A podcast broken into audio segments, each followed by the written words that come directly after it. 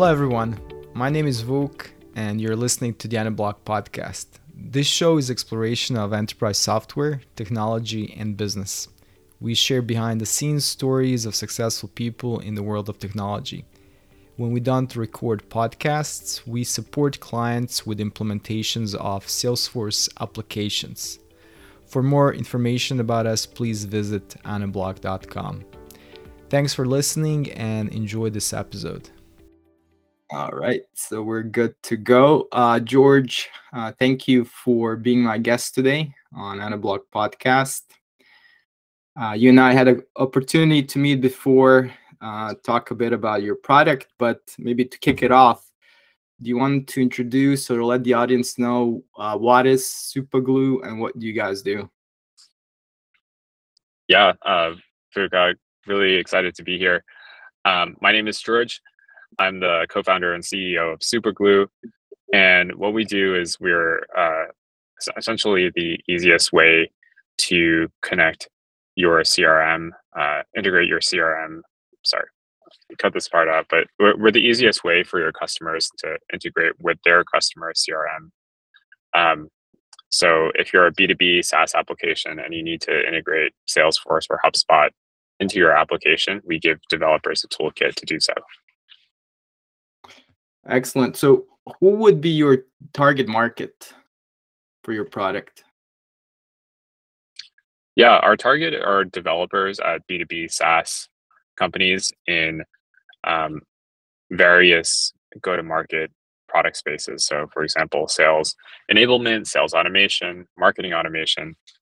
Uh, the problem that we're solving is that a lot of these products that sell to go to market teams need to integrate with a CRM with their customer CRM. And the developers at these companies need to build these integrations to unlock revenue for their customers.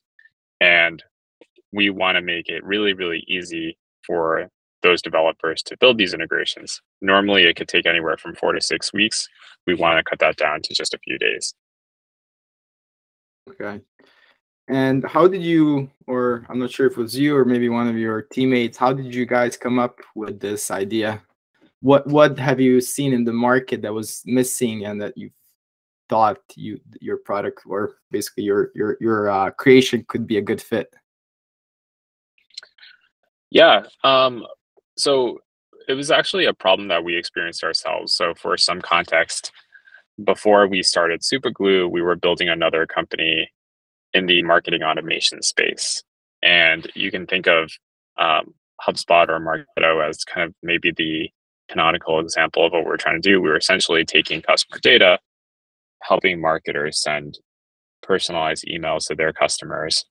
And as part of that, our customers wanted us to log those emails over to their Salesforce instance. So, you know, in your system of record, you could see for every single account, every single contact, the entire history of communications with them. And that was when we started building our own Salesforce and HubSpot integrations and realized kind of throughout that process that it was actually pretty hard to do to do so.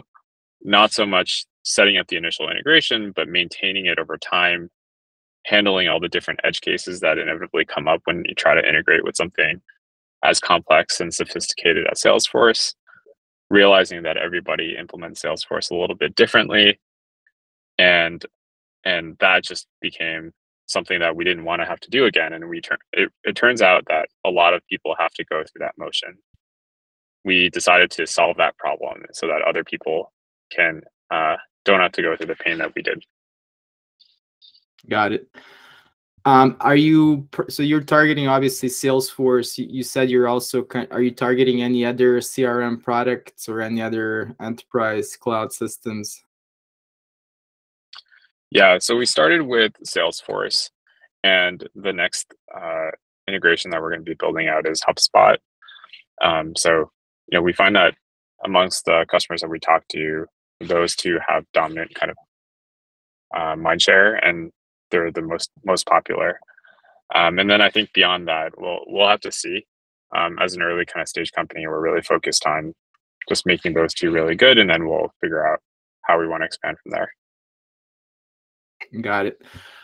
Uh, when it comes to Salesforce, um, what are some of the uh, you know, uh, I have a bunch of questions, but just to kind of kick it off with maybe uh, when you were building this product, what are some of the challenges you might have faced working with the Salesforce APIs?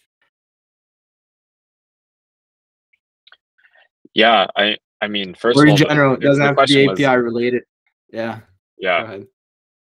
Yeah, I, I mean, the first question is just which APIs, right? Like, mm-hmm. I, I think you know when we when our team started looking at salesforce in the beginning obviously as developers the first thing that you do is go you go to the docs and you start looking at the api um, but what you find in salesforce is there's more than a dozen different apis and each of which has its own quirks and limits and considerations so you know to really kind of understand um, the entire salesforce ecosystem you have to spend a lot of time in the docs just ramping up on when to use what for which use case and how to match that up. And, and I think that was actually a pretty big challenge because you know time is you know the thing that is most critical and we spent like more than a week trying to kind of really understand and prototype and make sure that the choices that we were making from a technical standpoint could actually help us do the thing that we wanted to do and deliver the experience we wanted to our customers. Um, and that was just in the beginning. And once we actually started building things out, we ran into other kinds of edge cases. So, you know, different customers were on different editions of Salesforce, which came with its own limitations. And different customers would implement their Salesforce differently. So some would use leads but not contacts, others would use contacts but not leads as standard objects, for example. Some customers use custom objects and custom fields and others didn't. So needing to map uh, different fields and different Salesforce instances the same concepts within our product was something that we needed to expose to the customers and then handling all the different errors that could happen if you didn't do that correctly. Um, that created a lot of complexity and a lot of like work for our engineers um, even after the initial integration was built. Okay. Uh, based on your experience working with um, Salesforce in general, APIs and so on, what do you think? What what's the biggest value that um, a third party developer that wants to use your your um, product gets out of this? Yeah, it's uh, it's just saving time and saving saving effort, right? Um, mm-hmm. You know, for us, and and I don't think this is this is uh, unique to us because we talked to a lot of other companies who were in the same place that we were in. You're constantly trying to make a buy versus build decision, um, and for us, the build decision was four to six weeks of ramping up on Salesforce, building the integration, dealing with the ongoing things, adding enhancements, and then when a customer complains, figuring out how to debug that, and then adding more conditional logic to make sure that we're handling those edge cases. Um, had we known that that was the path that we would have to go down, we would have done something very different and hopefully look for a solution like the one that we're building. Um, our goal is to basically take that four to six weeks, as I mentioned earlier, and, and really reduce the total cost to your engineers down to a couple days. And and okay. you know, most people don't think of Salesforce integrations as part of like their core product because their core product's probably doing something something else you know whether it's for sales or for marketing and so you want to really focus your your time and energy on your core product and try to outsource and offload um, the salesforce integration piece which is what we try to do. Okay. So can you maybe like walk us through um, you know for example at what or which point a product manager would engage with superglue? And also then what would that engagement look like from a engineering from engineer's perspective? So you know I, I, guess when a company views what you've done and what what your offering is what do you think at what stage should they start reaching out to you or maybe visiting your docs online so they can kind of get more familiar with the process? And then once they make some decision about that how would a developer start engaging with your um, with your uh, process itself. Yeah, absolutely. Um, I would say the the the point at which you're thinking about integrations is the point at which you should start looking at ways and and looking at uh, ways to solve the problem, looking at superglue. So and sorry to know, interrupt. Can think- you just maybe elaborate a little bit more, like on what type of like specifically what types of integrations we're talking about? The first time you hear about uh, hear a customer ask hey i need a salesforce integration or hey i need a hubspot integration um, that's a good point to start kind of thinking okay what are the options out there? I haven't yet prioritized it right? It's not going to be something I, I do tomorrow or next week but you know i'm starting to realize hey this is probably something that's going to be on my roadmap and i need to think about how soon i can do it or i need to figure out um, how much work is it is it going to be um, and and from there on you know superglue is an open source project uh, which which i should have mentioned earlier but Mhm. what that means is an engineer can at that point go to our github page spin up the docker container and actually just spin up the entire toolkit themselves and start to get a feel for how it work in the context of their product um, and so without talking to us or without engaging uh, with a salesperson uh, you can kind of get a sense of whether it's going to serve your needs and whether the developer experience is something that uh, appeals to you and hopefully it is um, and at that point um, when you go into a more formal evaluation of whether you want to build this in house, whether you want to look for tooling, hopefully you already have a pretty good sense of the value that Superglue can bring to you. And of course, at that point, anybody on our team, um, I or my co-founder or any of the engineers are happy to jump on a call and just go more in, in depth with the technicals, uh, the, the the features, um, and any other concerns and questions that people have. Okay. Um, how do you make? I guess how does your company then make money, um, considering it's an open source uh, toolkit?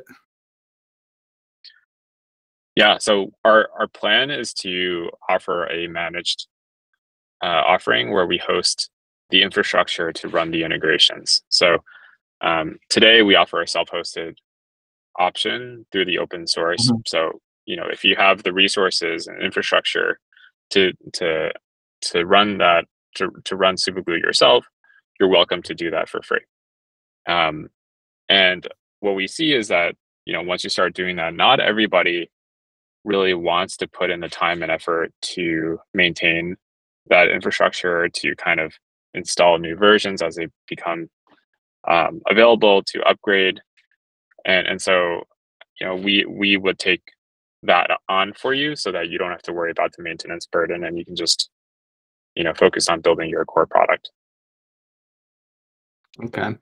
And what type of a skill set would do you think is required to engage with your um, um, technology?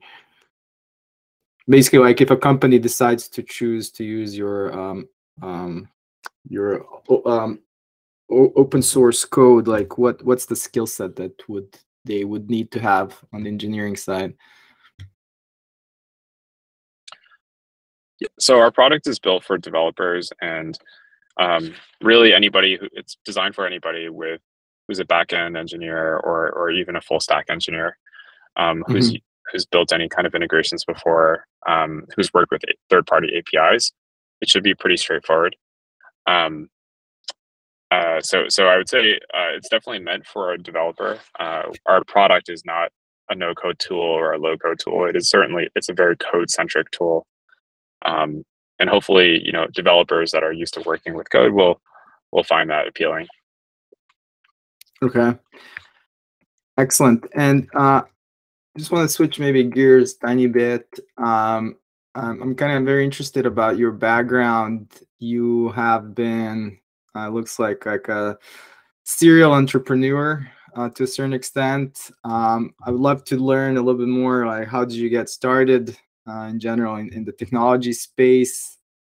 And what kind of i guess what events led to now you being the founder of superglue which I believe you you recently started or recently became the the member of the team. Yeah. So so j- just to clarify, uh, I've been working on a company for the last like couple of years, and we pivoted a few times. And Superglue is the new is the new product. Uh, but before this, Okay. uh, as I mentioned earlier, I was working on a marketing automation product um, called Mhm. Supergrain, not to be confused with Superglue. uh, and, and so you know I, that that was kind of part of how how I got here. But before before starting the company, my background's been in data and analytics. Uh, I've worked in um, data science, data for most of my career, um, and then before that, at the very beginning, I worked in finance for a little bit. Um, I would say that you know I, I I've always been interested in technology, and when I you know when I kind of arrived in the Bay Area more than a decade ago, um, you know my my skill set was really in analytics, and and and and I kind of started not unknowingly kind of got into the field of data science before data science was really a term, and and I, at this first company called Indiegogo, I kind of ran everything data, so data engineering, business intelligence, analytics, data science, built out a lot of the core models that powered what was essentially um, a, a two-sided marketplace for um, for crowdsourcing. Uh, from there, Mhm. I joined Lyft uh, back in 2014 uh, when the company was still pretty small, and then sorry, was just to- fortunate to enough. interrupt sorry to interrupt one second here. I actually I, I have come across indiegogo sometime back uh on multiple occasions so that's uh, uh, definitely a name that resonates in my head. Um, i'm just kind of wondering what has happened with indiegogo. Is um was it acquired or is it still in business Yeah, Indiegogo is still around. Um, it's okay uh, as far as I know, they've they've gone through uh, some leadership changes, but uh, the core Mhm. product is still there as it as it was uh, when I Mhm. when I left. Um, and and you know, I haven't been close to the company, so I can't tell you much about how the business is doing. But I, I'm pretty sure you can go to Indiegogo.com and, and check out what they're doing. hmm Got it. Uh, got it. Got got it. So you uh, then afterwards you uh, uh, moved over to Lyft. Obviously, that's a very familiar name brand. How was uh, what was your position over there? So I joined as an IC doing data analytics, which was what I was doing at my previous role. Um, and then the company was just growing really, really quickly, um, expanding to new cities, growing the user base. Um, and, and this was back in 2014 uh, when when Lyft was mostly operating out of San Francisco and California, and not a household name by any means. Um, Mhm. But we quickly grew over the next several years. You know, expanded across the country. And then my role also expanded as part of that because we started hiring and building out a team. So I ended up running analytics and data at Lyft. Um, as part of that, built out a team of data analysts, data scientists, data engineers. Um, I got to work on a lot of different parts of uh, the, the, the business uh, because data was such an important part of everything we did. And I think, you know, I was really fortunate to be there during a period of hyper growth where I think the company grew 150x or something like that. Um, and and so it was a really formative experience for me. I think I was there for almost six years, and toward the end, I you know I stayed. We went public, which was a crazy, um, exciting event. And then you know after the IPO, I, I took some time and realized that hey, it's, it's something that I wanted to do for a long time, which is to do something entrepreneurial, do something on my own, and there's no better time to do it. So uh, I decided to take some time off, uh, think about what I wanted to do next. Um, so coincided with the pandemic and COVID, so I stayed spent a lot of time at home uh, in 2020, and you know over time I kind of honed in on what I wanted to work on, and eventually started a company.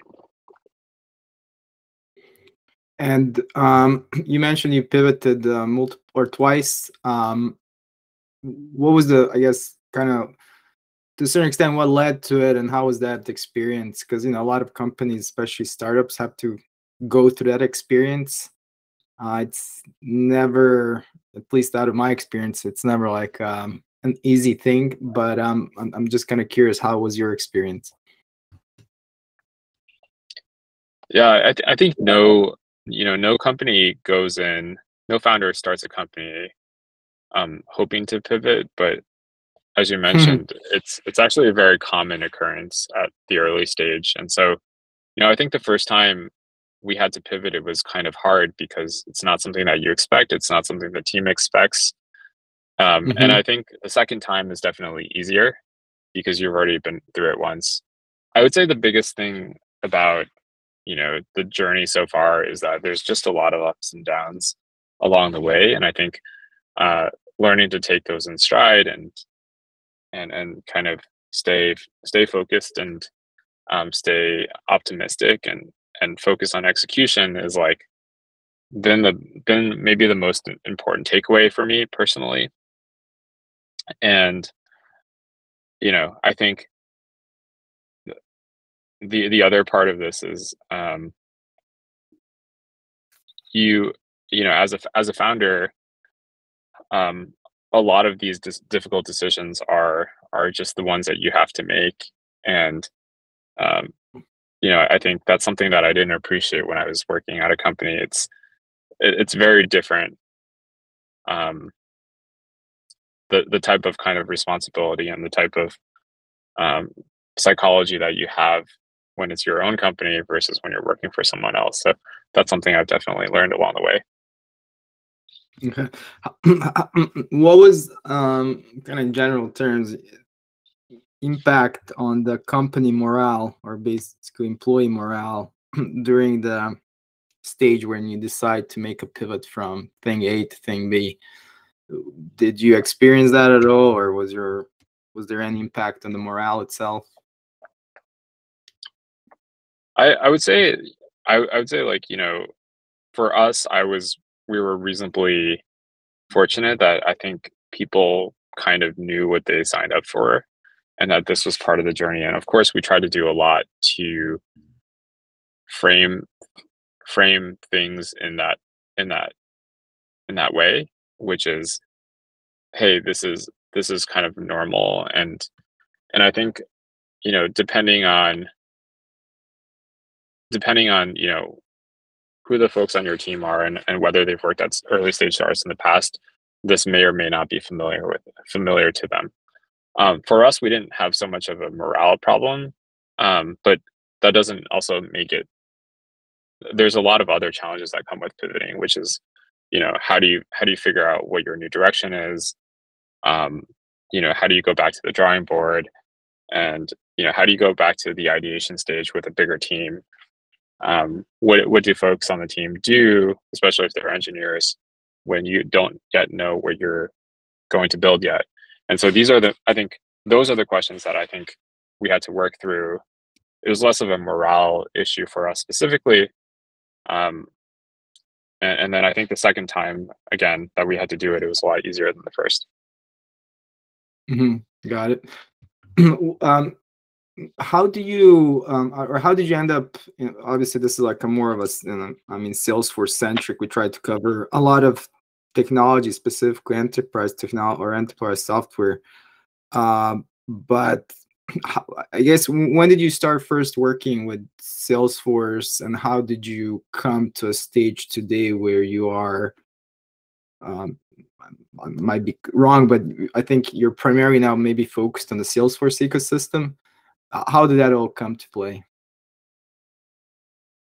Yeah, I, again, it, it just came through our pretty naturally through our previous product.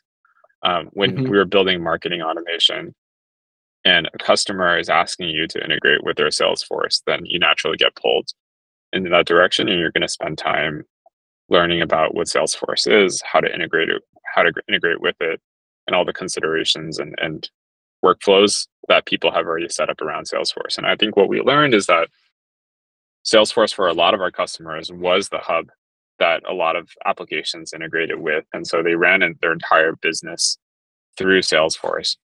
Um, and and you start to appreciate just how critical it is and just how many different things it can do and um, all the different ways you can configure it. Um, so I, I think it, it was for us it was very natural because the problem that we were solving now was a very kind of natural extension of the problem that we had to solve for ourselves previously.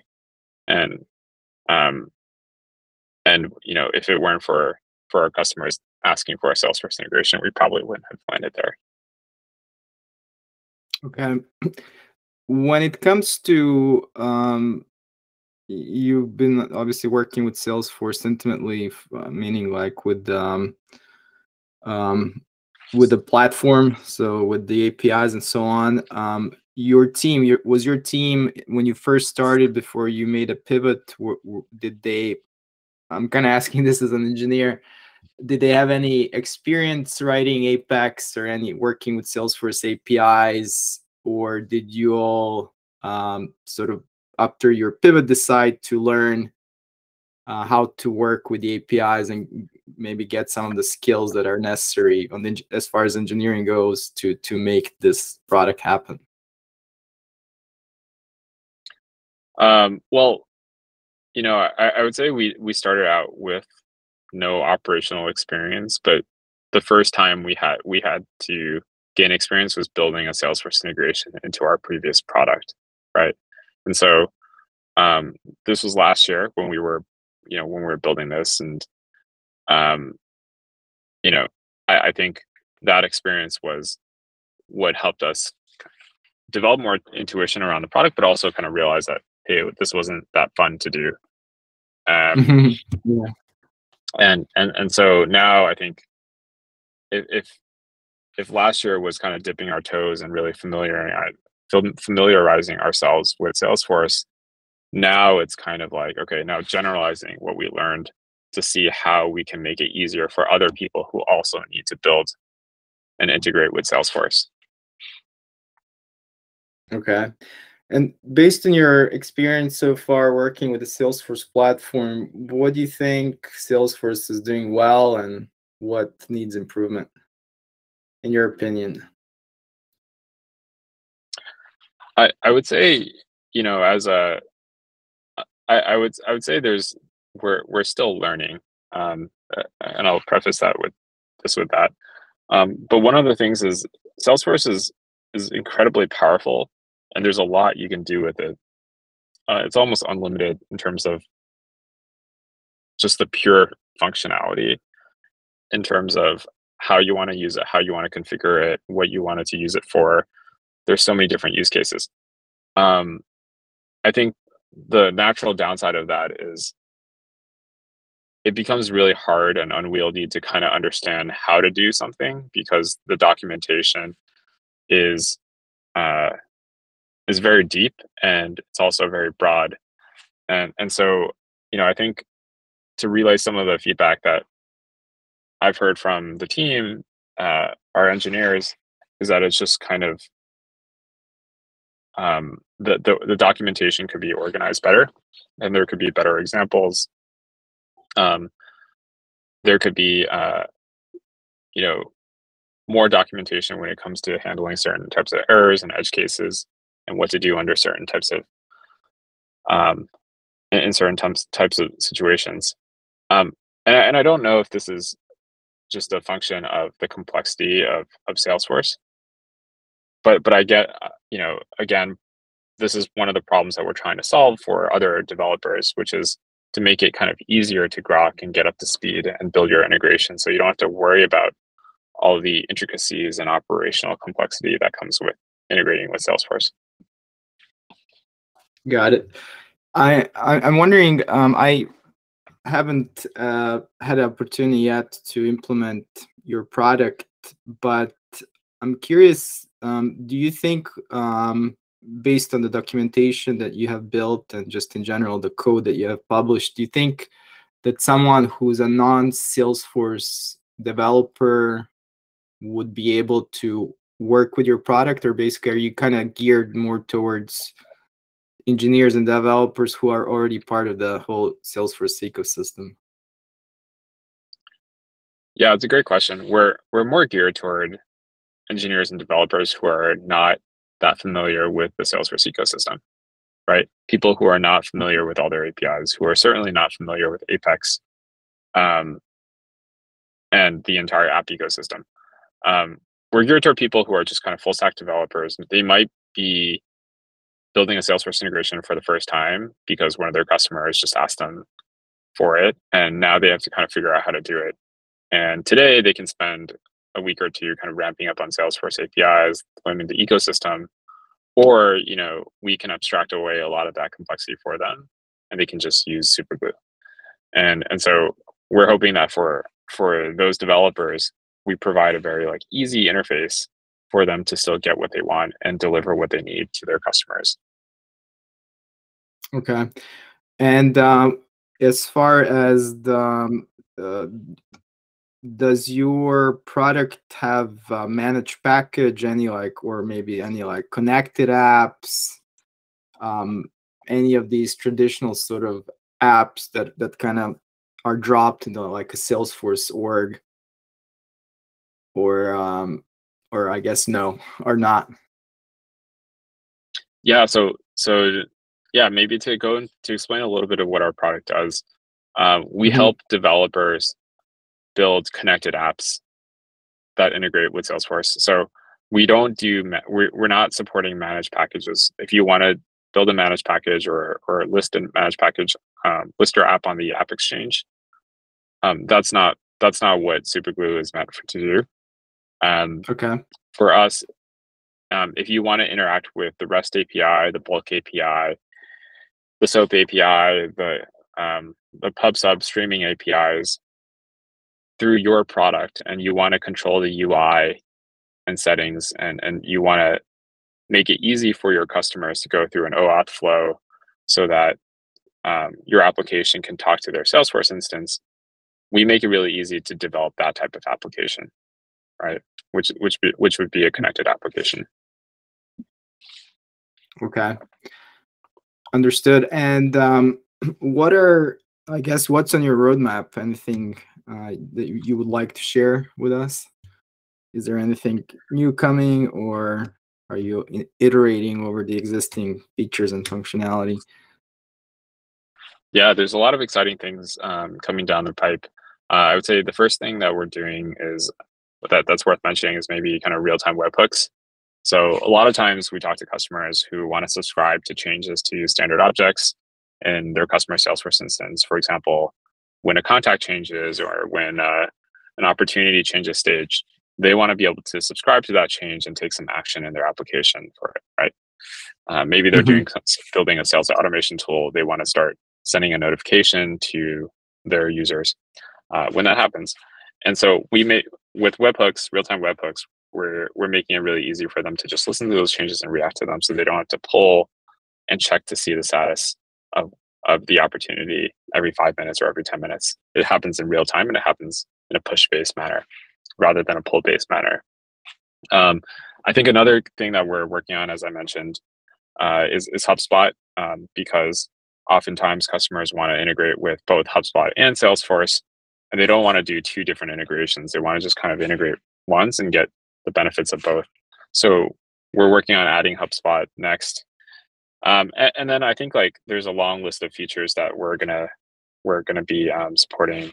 Custom objects uh, is, is, a big one, uh, you know, for, for for obvious reasons.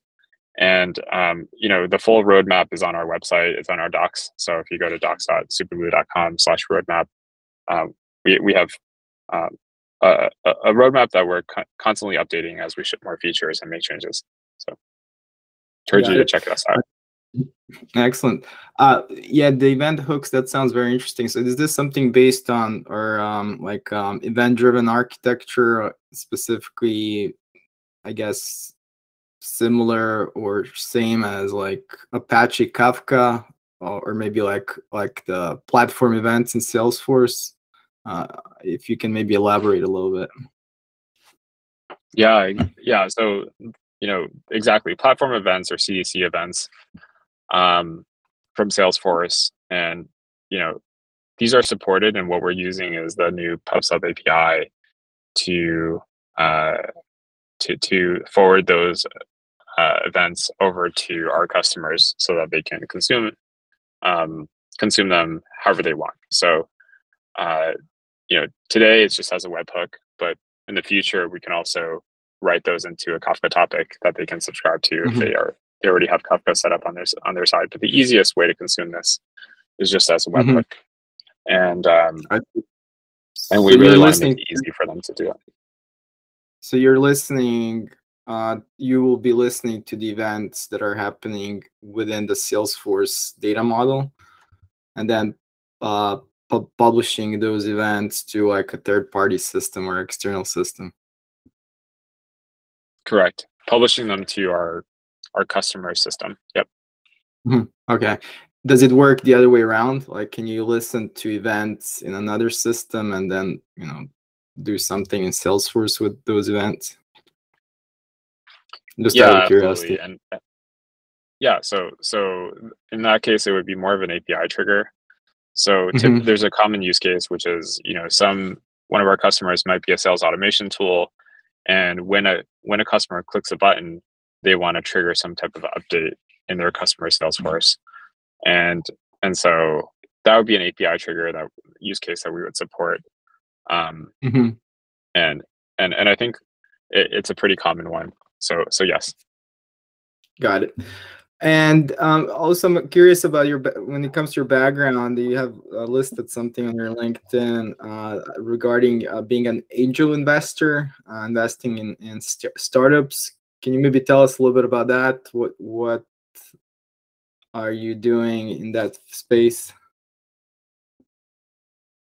Yeah, I, I mean, I, I would say, you know, I've been in the tech ecosystem and startup ecosystem for a really long time now. And um, I, I think my my angel investing started more as a hobby when, you know, I some of my friends started companies of their own and I wanted to support them and, and you know, have have a feel invested in their journey and be able to support them along the way.